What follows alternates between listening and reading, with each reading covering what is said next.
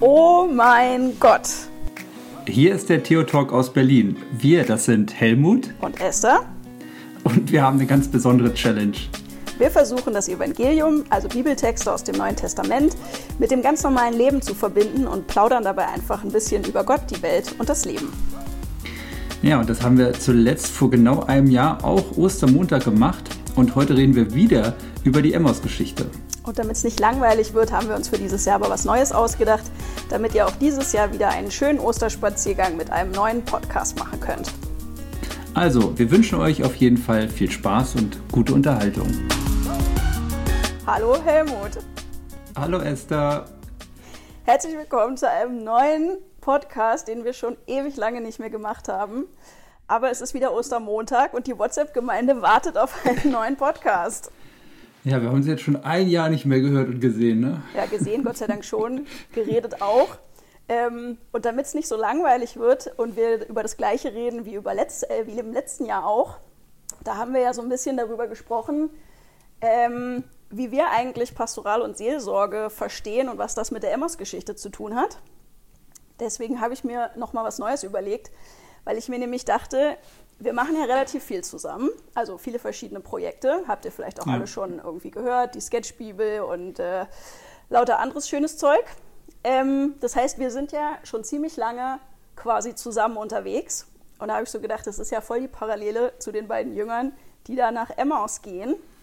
JüngerInnen. JüngerInnen, genau. Ist jetzt ein bisschen schwierig bei einem Jünger und einer Jüngerin, wie man dann sagt. Ne? Das genau. Ähm, genau, und dann habe ich mir gedacht, ähm, diese beiden Jungs, die da unterwegs sind, die haben ja schon, bevor sie losgegangen sind, haben die ja schon was erlebt.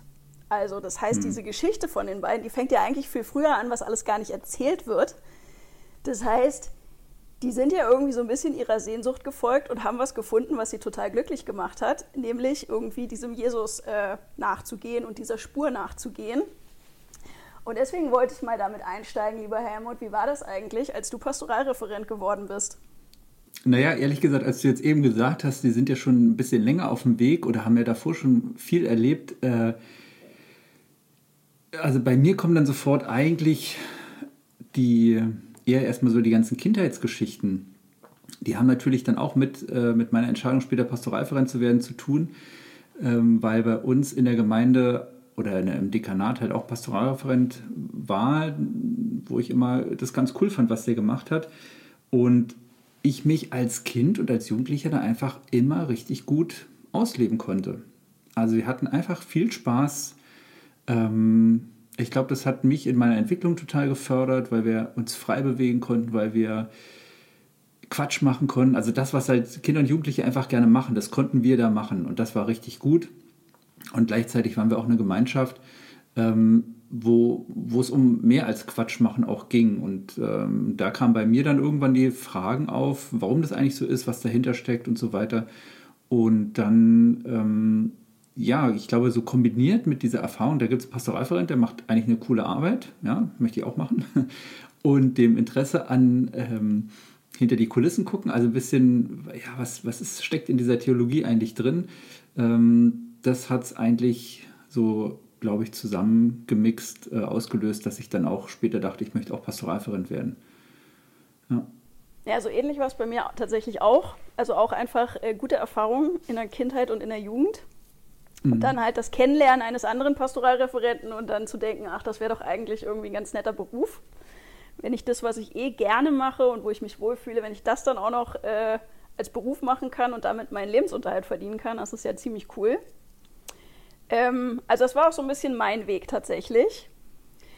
Und ich kann mich erinnern, dass ich auch echt mit einem ganz großen Enthusiasmus in diesen Job, sage ich jetzt mal, gestartet bin, äh, weil ich einfach, also wenn man es so will, Berufung genannt oder wenn man es Berufung nennen will, ähm, einfach das, was ich erlebt habe, gerne irgendwie auch anderen zur Verfügung stellen wollte und irgendwie einfach äh, weitergeben wollte, was ich so alles Gutes erlebt habe.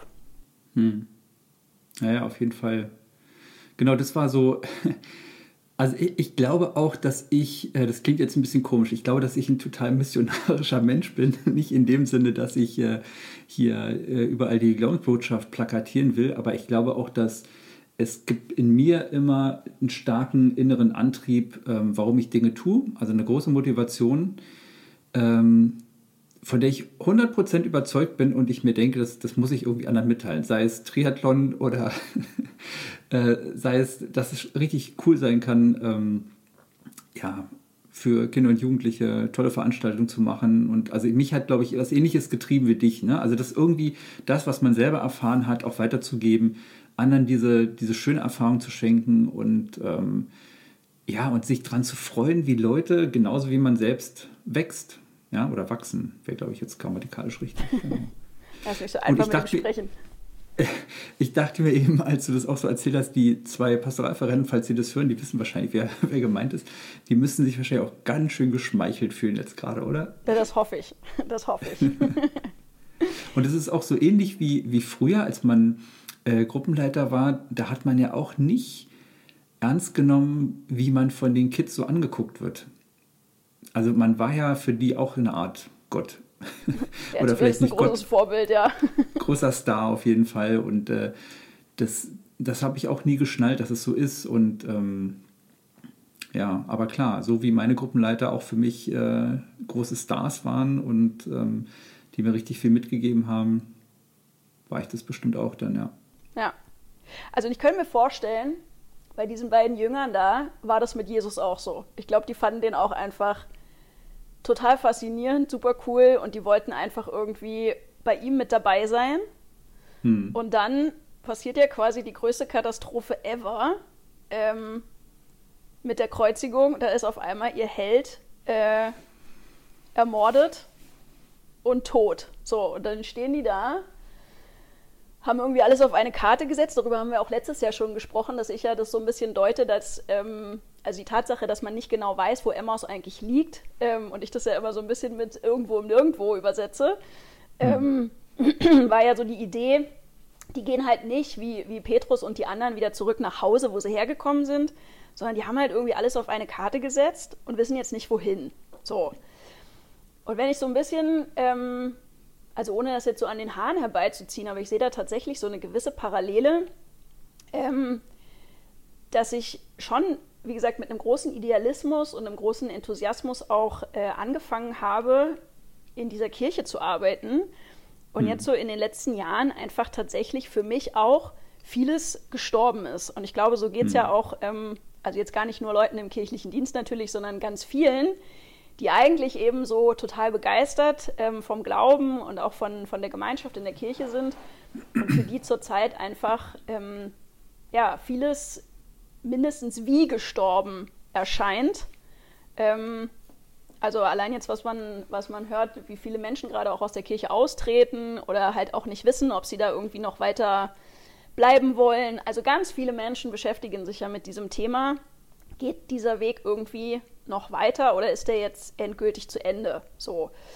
Und das ist eigentlich das, was mich in diesem Jahr an dieser Emmaus-Geschichte tatsächlich auch wieder, wieder mal total mhm. anspricht. Mhm. Ähm, und zwar ohne zu wissen, wo mein Emmaus sein wird. Also, weil bis jetzt fühle ich mich halt sehr auf dem Weg. Ähm, und ich weiß halt noch nicht, dass heute Abend äh, wir in der Hütte zusammensitzen.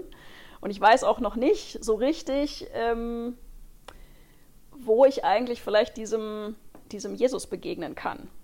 Hm. Naja, es ist.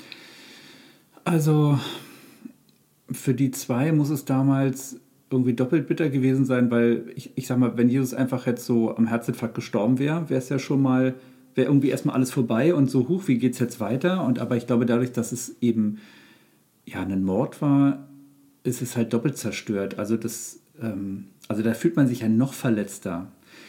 Und ich, also was, was ich gerade so empfinde, ist, die stellen sich wahrscheinlich die Frage, sind wir irgendeiner Illusion hinterhergerannt? Na, also wie du sagst, wir haben alles auf eine Karte gesetzt und dieses Kartenhaus ist jetzt aber in sich zusammengefallen.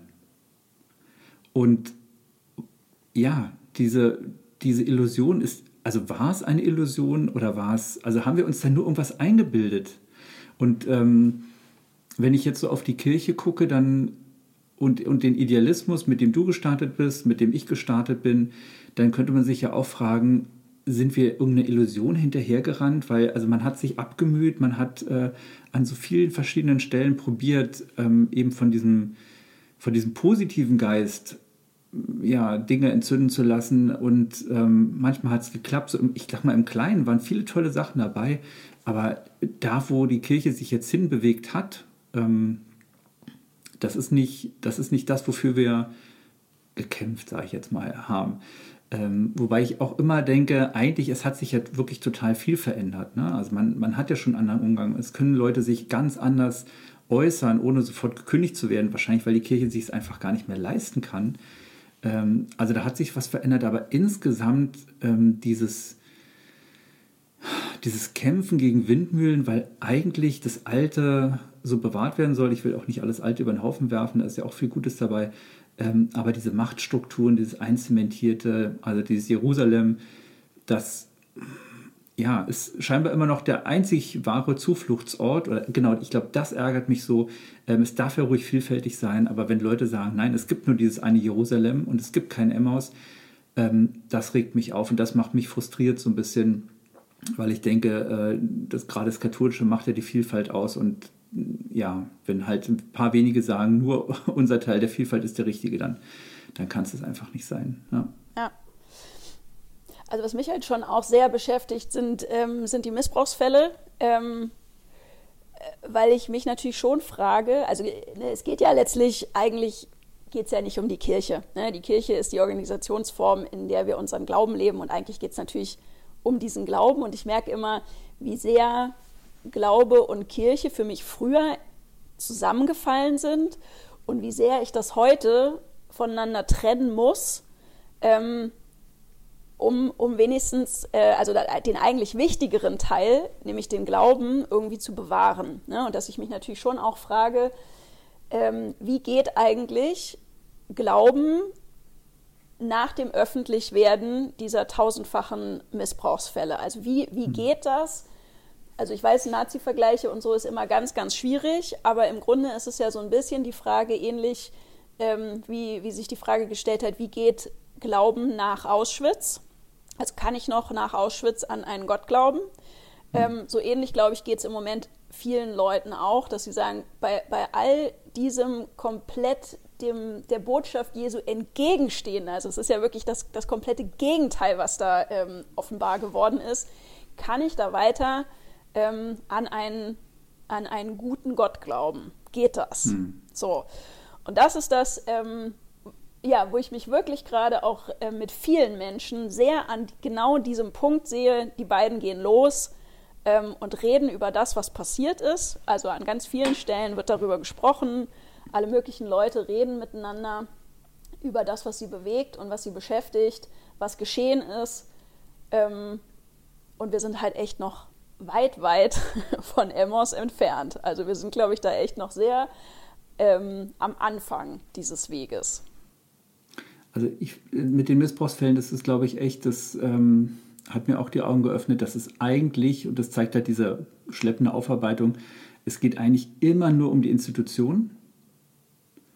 Also jedenfalls, wenn von der Institution aus gesprochen wird. Ähm, und ich glaube, es ging auch in der Vergangenheit immer nur um diese Institution. Und das hat dieser Institution eigentlich ähm, den Boden unter den Füßen vielleicht zum Glück weggezogen, weil ähm, es war, es, ja, es, es, es ging immer nur darum, diese, auch wenn es nicht offen ausgesprochen ist, wie, wie kommen Leute in die Kirche, ne? wie, wie bekommen wir neue Gläubige.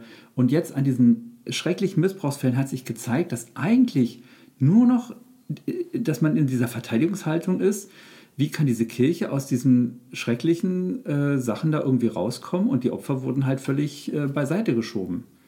Und das, das hat mir, glaube ich, auch nochmal die Augen geöffnet, dass ich für diese Institution oder dass, dass diese Institution für so ein komisches, verstelltes Bild selbst steht.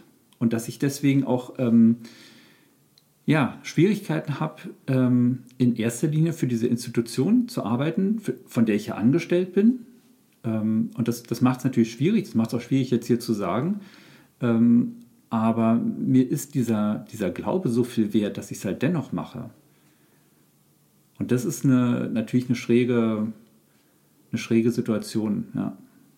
Und ich glaube, auch die beiden Jünger waren natürlich schockiert über das, was passiert ist. Und ich glaube, das, was sie aber von oder mit Jesus erlebt und erfahren haben und das, was sie von ihm gelernt haben, das nehmen sie ja trotzdem mit auf diesen Weg. Also das, das ist ja an der Stelle, glaube ich, tatsächlich nicht verloren und nicht gestorben. Sonst hm. würden sie wahrscheinlich nicht so viel darüber reden. Also ich glaube, dieses sich, sich so sehr damit beschäftigen ist ein Zeichen dafür, ähm, dass es einem im Inneren, ähm, dass da etwas ist, was einem sehr, sehr viel wert ist. So. Und ich merke halt so, also wir reden ja auch viel miteinander, unter anderem jetzt gerade. Das stelle ich mir natürlich so vor.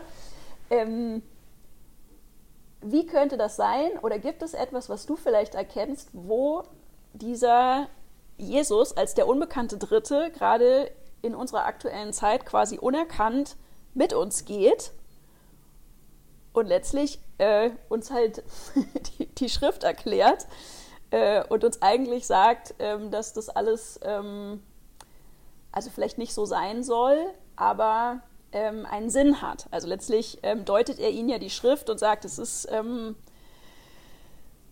ja vorausgesagt, dass es so kommen wird. Also da frage ich mich manchmal, bin ich so blind, wie es ja im Evangelium hm. heißt, dass wir ihn nicht erkennen? Und meine Hoffnung ist natürlich tatsächlich, dass er mit uns an dieser Stelle irgendwie auch unterwegs ist. Und ich äh, halte immer Ausschau danach, ähm, wo jemand oder etwas ist, was mir diese Situation irgendwie deutet oder in einen anderen Kontext setzt. Und darauf warte ich eigentlich an vielen Stellen oder ja, merke, dass ich vielleicht an manchen Stellen einfach zu blind bin, es zu sehen. Und ähm, siehst, siehst du da irgendwie was, ähm, was, was dieser was diesem Part sozusagen der Geschichte in unserem aktuellen Erleben entsprechen könnte? Hm. Also ich sehe natürlich nichts, aber ich äh, nehme wahr, dass vielleicht genau die Situation, dass man in diesem, wir wissen eigentlich noch gar nicht, wo im Haus liegt, aber das andere gibt es auch nicht mehr. Also dieses auf dem Weg sein, dass genau das und dieses drüber sich unterhalten, ähm, der Ort ist, wo Neues entstehen kann und auch Neues entsteht.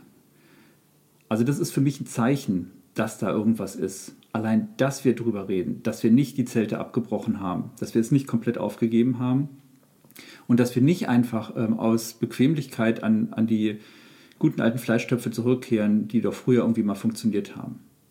Also ich persönlich glaube, dass auch das, das Gottesbild, was ich habe, was wir haben, ähm, es passt so einfach nicht mehr. Das ist viel zu klein viel zu klein gedacht. Und vielleicht ist es, ist es dieser Moment, wo wir ähm, ja, ja, wo etwas stirbt tatsächlich, aber eben auch sterben muss, damit was Neues entstehen kann. Und diesen, diese, diese Spannung auszuhalten, nicht zu wissen, was da kommt, aber so ganz, ähm, ja, vielleicht ignatianisch wieder, ja, äh, zu entdecken, wo Gott drin stecken könnte. Ja, ich muss ihn ja gar nicht sehen. Ich muss ihn ja gar nicht ähm, irgendwo ergreifen oder festmachen, ähm, aber die Offenheit mitzubringen und vielleicht ist das genau das, was Glaube bedeutet, eben nicht dieses Festhalten, sondern dieses Offenbleiben ähm, für das, was ich nie in die Hand kriegen kann.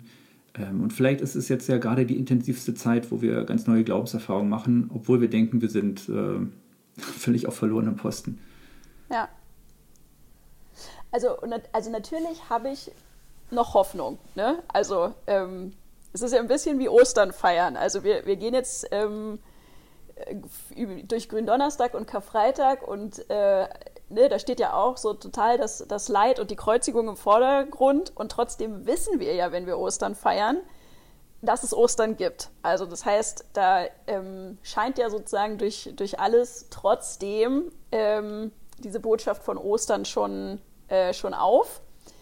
Ähm, und ich hoffe natürlich tatsächlich, also das ist das, was, was mich so bei der Stange hält.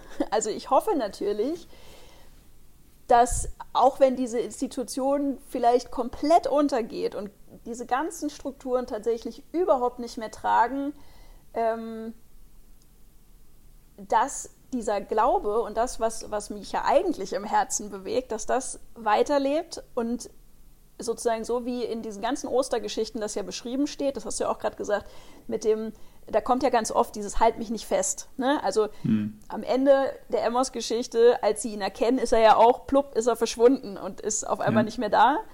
Ähm, oder auch äh, Maria am Grab, als sie ihn erkennt, ähm, ne, sagt er ja auch zu ihr, halt mich nicht Don't fest. touch me, ja, genau. Genau, und ähm, also bei ganz vielen dann, dann jetzt der Ostergeschichten, die dann jetzt noch kommen, ähm, geht es ja immer darum, er ist dann irgendwie kurz da und schwuppdiwupp ist er irgendwie wieder weg. Also ist immer so eine mhm. kurze Geisterscheinung. Und dann geht es ja immer darum, dass Auferstehung etwas ist, was nicht das Wiederherstellen des Alten bedeutet.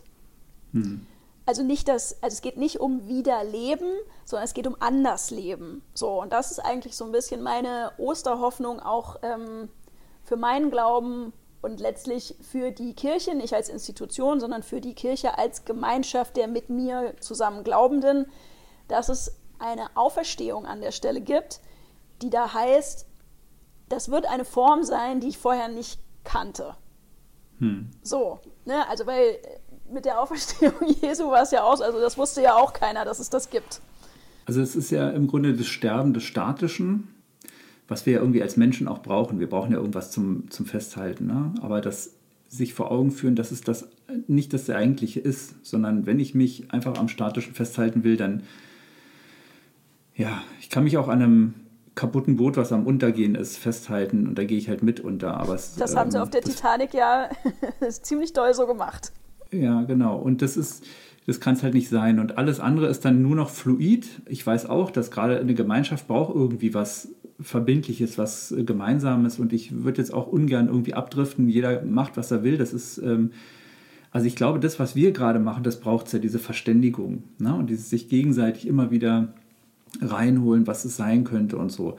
Ähm, was bestimmt auch Dinge braucht, die festgeschrieben sind dass man sich noch sicher fühlen kann, irgendwie. Aber das ist nie das Eigentliche, worum es geht, sondern das, was wir jetzt gerade tun, ist dieses Austauschen, im Gespräch bleiben, sich vergewissern, gegenseitig Fragen stellen, zuhören.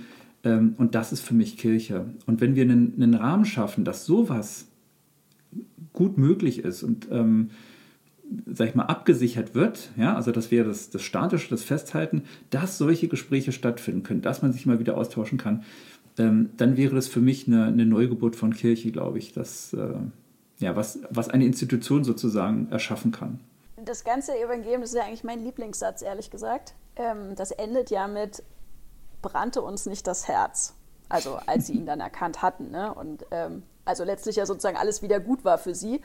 Äh, also ohne das jetzt vorwegzunehmen, ähm, äh, wäre so meine Frage, da hast du vorhin schon so halb drauf geantwortet, wo, wofür, wofür brennt dein Herz noch? Also wieso bist du noch da? Wieso bist du noch dabei? Wieso ähm, kommt für dich, soweit ich das weiß, zumindest noch nicht in Frage, ähm, dieser Kirche den Rücken zu kehren und zu sagen, ich will das alles nicht mehr, ich gehe oder ich halte das alles nicht mehr aus.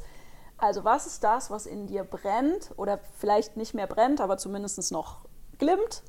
Ähm, wo du sagst, dafür lohnt es sich und dafür brenne ich und ähm, das ist sozusagen die, die Glut, die ich auch gerne aus der Asche sozusagen wieder ähm, anfachen und beleben will. Naja, also das, was in mir brennt, ist natürlich das, was ich am Anfang gesagt habe, ne? meine eigenen positiven Erfahrungen, wo ich gemerkt habe, dass ähm, die mich zu dem gemacht haben, der ich bin ähm, und äh, ja, was ich halt anderen weiter schenken möchte, weil, weil es einfach gut tut. So. Und wenn ich jetzt unser Gespräch angucke, dann ist es ja, es ist ja tatsächlich fast wie bei diesen beiden Amos-Knaben, ja, dass die, wir haben jetzt auch so ein bisschen resigniert angefangen. Also du hast zwar schön eröffnet, so, ach ja, und was war das denn damals, ja? Ähm, aber irgendwie war es dann auch so ein bisschen so im tiefen Tal. Und ich fand jetzt, das einfach das sich austauschen, zeigt mir, dass da ganz, ganz viel ist und dass, ähm, ja,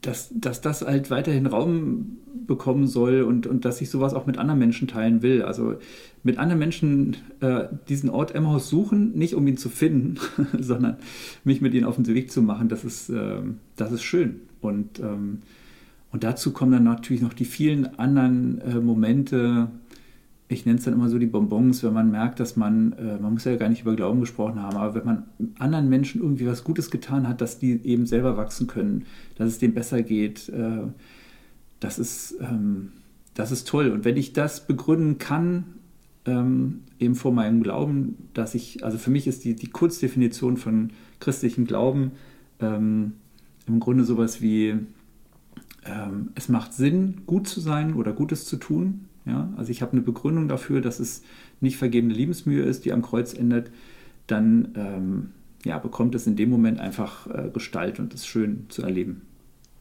Genau, also vielleicht ist das tatsächlich dieses, ähm, dieses, was Jesus macht, mitzugehen und sozusagen im Reden äh, neue Deutungsmuster ähm, anzubieten, wie es eben nicht so weitergeht, wie es bisher war, so, sondern ähm, dass der Rahmen einfach größer gezogen wird und dass wir wieder größer auch von Gott denken. Ähm, das wäre so meine Hoffnung auch. Also dass letzten Endes ähm, ja, wir Gott, wir Gott aus der kleinen Box der Institution entlassen und uns ein bisschen auf den, also tatsächlich auf den Weg machen, ähm, um ihn neu zu entdecken. So. Also weil ich ziemlich sicher bin, dass er größer ist, dass er da draußen ist, dass der lebt, ähm, dass er sich auch nicht so gerne da einsperren lassen möchte. Genau, genau. Und er kommt von außen hinzu und äh, ja, kann uns ähm, motivieren, diese kleine Box mal genau. aufzumachen, indem wir, in der wir ihn suchen und äh, gefangen halten möchten. Er ist ein schönes Bild. Genau, ich möchte auch gern enden mit äh, Madeleine Delbrel, mit einem sehr, sehr schönen Text, hm. der mich zurzeit sehr ähm, immer wieder bestärkt und trägt und der heißt, Geht in euren Tag hinaus, ohne vorgefasste Ideen, ohne die Erwartung von Müdigkeit, ohne Plan von Gott, ohne Bescheidwissen über ihn, ohne Enthusiasmus, ohne Bibliothek. Geht so auf die Begegnung mit ihm zu.